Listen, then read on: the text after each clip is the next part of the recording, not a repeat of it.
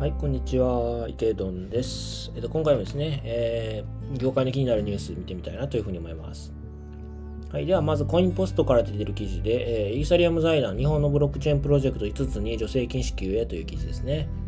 はい。えっ、ー、と、まあ、表題の通りなんですけれども、えー、日本のブロックチェーンプロジェクト5つに対して助成金の支給を発表しましたということですね。5つのプロジェクトは何かっていうと、えっ、ー、と、ZK クリーム、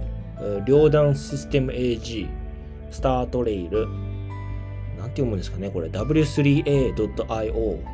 で、最後がファミーという、まあ、5つのプロジェクトですかね。はい。まあ、なかなか結構難しそうだなというのが、まあ、正直なところですかね。今、一応プロジェクトの説明っていうのはこの記事には載ってるんですけれども、まあ、なかなか、えー、まあ、常人が簡単に理解できるようではなさそうだなっていうのはありますね。まあ、ただ一方でですね、5つのうち2つが、えっと、GK、あのゼロ知識証明に関するものかなと思うんですよね。GK っていう文字が入ってるので、ゼロノレジですね。ということで、うーん、まあ、どうですかね。まあ、レイヤー2のところですかね。うん、まあ、やっぱりそのイーサリアムのスケーラビリティのところを解決しに行こうとしているえー、まあ、もしくはそこの問題にアクセスするような、まあ、プロダクト、プロジェクトであれば、まあ、あの今後期待できるのかなというふうに思いますね。はい。まあでも、このイサリアム財団が日本のプロジェクトにも、まあ、注目、お金出してくれたっていうのは、まあ、ちょっと大きいんじゃないかなというふうに思いますね。まあ、やっぱり税制と規制がやっぱり課題ですけど、そこは早く治らない限りどうにもならないとは思いますが、まあ、早くどうにかしてほしいなというふうに思いますね。はい、じゃあ次の記事行ってみたいなと思うんですけれども、えっ、と、同じくコインポストの記事で、ザ・サンドボックス、アルファ版シーズン2予定を発表ということですね。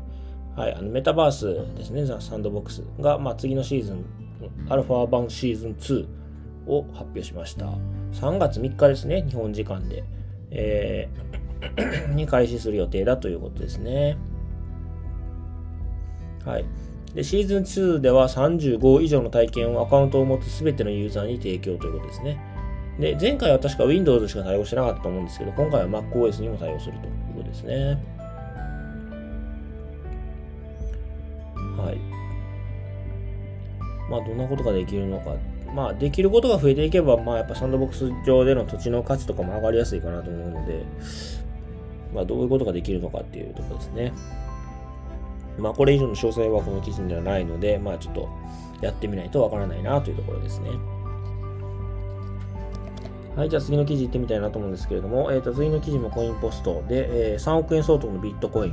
1つのアドレスからウクライナ軍支援の NGO に寄付ということですね。はいまあ、簡単に言うと、あのウクライナ情勢によって、まあ、BTC をはじめとする、まあ、クリプトに注目が集まっているということですね。まあ、それはなぜかというと、まあ、金融制裁などで、まあ、既存の金融ネットワークが使えなくなったとしても、まあ、あの送金とか、まあ、授業あのとかできるってことですね。はい。で、えっ、ー、と、まあ、この記事が言っているのは、えっ、と、ブロックチェーン分析企業、エリエリプエリプティックっていう、まあ、分析企業があって、その企業が分析した結果ですね。で、えっ、と、まあ、ウクライナ軍を支援する一つの NGO に一つのアドレスから300万ドル相当、約3.4億円のビットコインが寄付されたと報告したということですね。で、まあ、あの、このウクライナ情勢の間、まあ、国境をまたぎ送金をブロックする可能性のある金融機関を介さない手段として、まあ、利用が急増しているということですね。はい。で今回の報告の前にもですね、別の NGO が4000万、5000万弱の寄付を受け取っていたりとかするということですね。はい。で、えーまあ、25日時点で、えー、約4.6億円超があの NGO や有志団体に寄付されたということですね。うん、なるほど。で、えー、また BTC じゃなくて、えーと、イーサを活用した寄付活動もあるということのようですね。はい、NFT の売り上げの一部をあの NGO とか、またそういう団体に寄付するっていう動きもあの動いてるみたいですね。まあ、やっぱりなんかこのウクライナ情勢を通じてやっぱり BTC をはじめとするクリプトにすごい注目が集まってるような気がするんですよね。なんかちょっと皮肉というか、まあ、非常に恐縮というか不謹慎な言い方かもしれませんがなんかこの軍事作戦まあ、軍事衝突を機にですね、なんかこう、業界の流れが変わりそうな、潮目が変わりそうな気もちょっとします。一般人への普及、まあ、この寄付とかそういった切り口ってやっぱり、あの、まあ、寄付された方は一般人だと思うので、まあ、寄付する方は富裕層だと思うんですけど、寄付される方って、まあ、NGO だったり、まあ、一般人の方だったりすると思うので、まあ、そういったところでその BTC とクリプトのありがたさみたいなのを感じて、ここから普及が広まっていく可能性っていうのはあるんじゃないかなというふうに思いますね。まあ、またこの寄付をするっていう、その、なんでしょう、出来事って結構ニュースになりやすい。まあ、例えばこれ3億円寄付しましたって今ニュースを私読み上げてますけれども、でそれどうやってやったのっていうと BTC って言われるとやっぱ注目集まると思うんですよね。はい。では次の記事行ってみたいなと思うんですけれども、えーと、コインテレグラフの記事で、えーと、ウクライナの仮想通貨取引所、ロシア軍の侵攻後取引高が3倍以上にということですね。はいえーと、ウクライナの取引所クーナというらしいんですけれども、取引高が前日比 3, 3倍になりましたということですね。で、えっ、ー、と、まあ、なんでかっていうと、まあ、ウクライナ侵攻が始まって、ロシアのルーブルとか、ウクライナのグリブナっていう意味ですね、法定通貨が、まあ、もう急落してるということですね。で、まあ、その価値を保存するために、みんな現金を捨てて、あの仮想通貨に変えたがってるということですね。で、その時に使われるのが、まあ、ウクライナ国内の取引所、クナというところみたいです。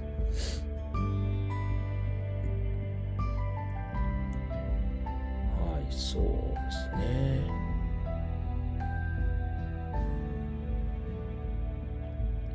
まあ、あと、だから、それで、まあ、みんな買おうとしてるので、まあ、クナの中での、その、レートが結構上がってるみたいですね。まあ、記事執筆時点でのビットコインのスポット価格を見ると、ビットスタンプでは、えー、BTC、USD のペアが38,300ドルとなっているが、クナでは4万ドル以上となっているということですね。だから、つまりクナの中ではやっぱり、えっ、と、需要側が強くて、どんどんどんどん価格が上がってるということですね。うん、なるほど。そうですね。まあ、もう少しなんか、ウクライナ国民の方があのアクセスできる取引所が他に、この区内以外にあれば、まあいいのかなとは思うんですけど、今やっぱり多分アクセスできるのがここしかないんじゃないですかね。わからないですけど。ということで、まあ多分すごい価格が高騰してしまっているというところですかね。うん。まあでもやっぱりどちらにせよ、まあ、ウクライナ、ロシアの両国民はやっぱり自国通貨がもう暴落してるので、仮想通貨にみんな買いたがってますし、まあ、あとウクライナを支援したがる方たちは、やっぱり BTC、イーサーを使って、まあ、寄付をしているということで、やっぱり、なんかこう、あらゆる意味でお金の流れがどんどん仮想通貨に寄ってきてる気がするので、うん。まあ、少し業界としては楽しみなのかなとは思いますが、まあ、一方でやっぱりま軍事侵攻ということで人が亡くなっているので、まあ、そういう意味ではもう非常にこう、なんていうか、悲惨というか、痛ましいというかですね、あの、出来事になってしまっているなというふうに思いますね。はい。では、今回は、あの、こちらで終わりたいなと思うんですけれども、よろしければ、フォロー、それから高評価の方をお願いいたします。質問、リクエスト等はメッセージいただければなと思います。はい。では、お疲れ様です。